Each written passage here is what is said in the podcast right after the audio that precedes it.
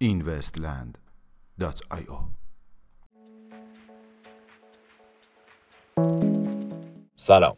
با این وستیلی شنبه هفتم اردیبهشت ماه 1398 در خدمت شما هستیم.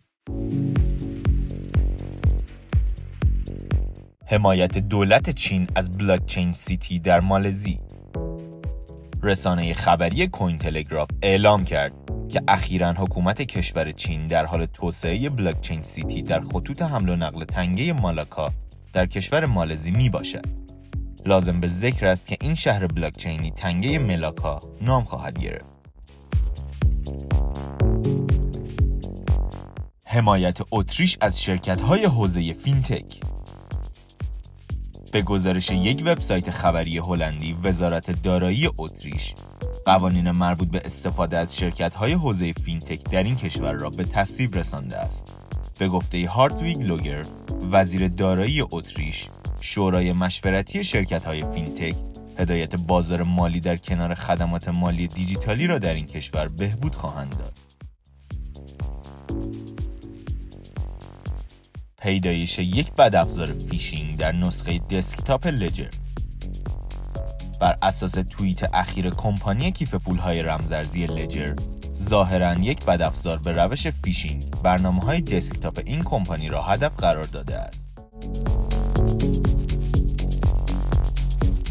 بررسی استفاده از تکنولوژی بلاکچین توسط کمپانی فیلیپ موریس شرکت بین المللی تنباکو فیلیپ موریس در حال بررسی استفاده از فناوری بلاکچین به منظور ردیابی تمبرهای مالیاتی و جعبه های سیگار می باشد.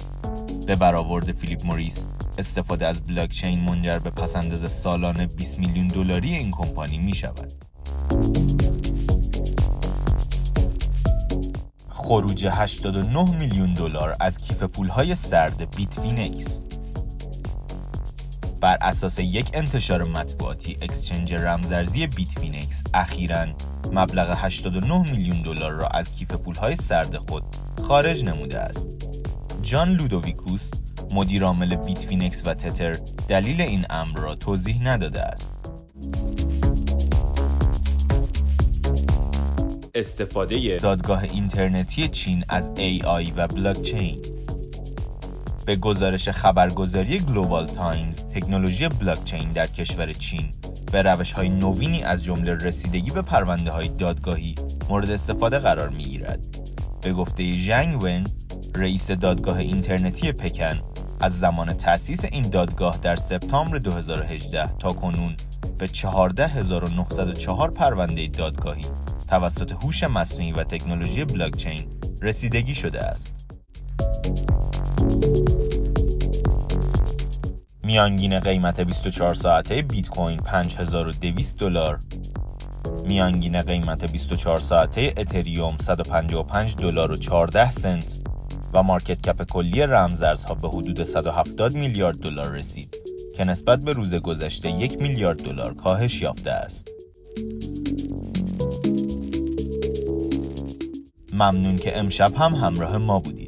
تا فردا ساعت 21 خدا نگهدار.